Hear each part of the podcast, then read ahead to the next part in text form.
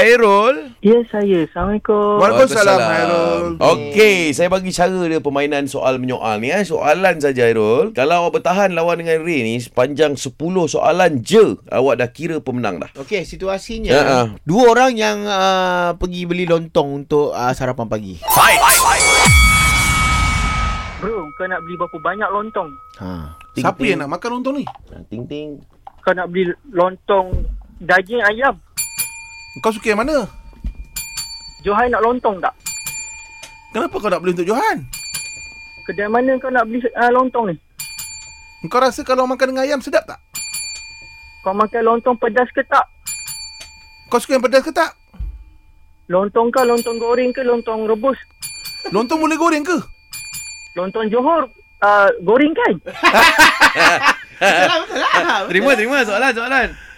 Kau rasa boleh goreng ke? Lontong goreng ayam kari ada tak kedai ni? Ada kau makan dengan kari kau ni? Alah.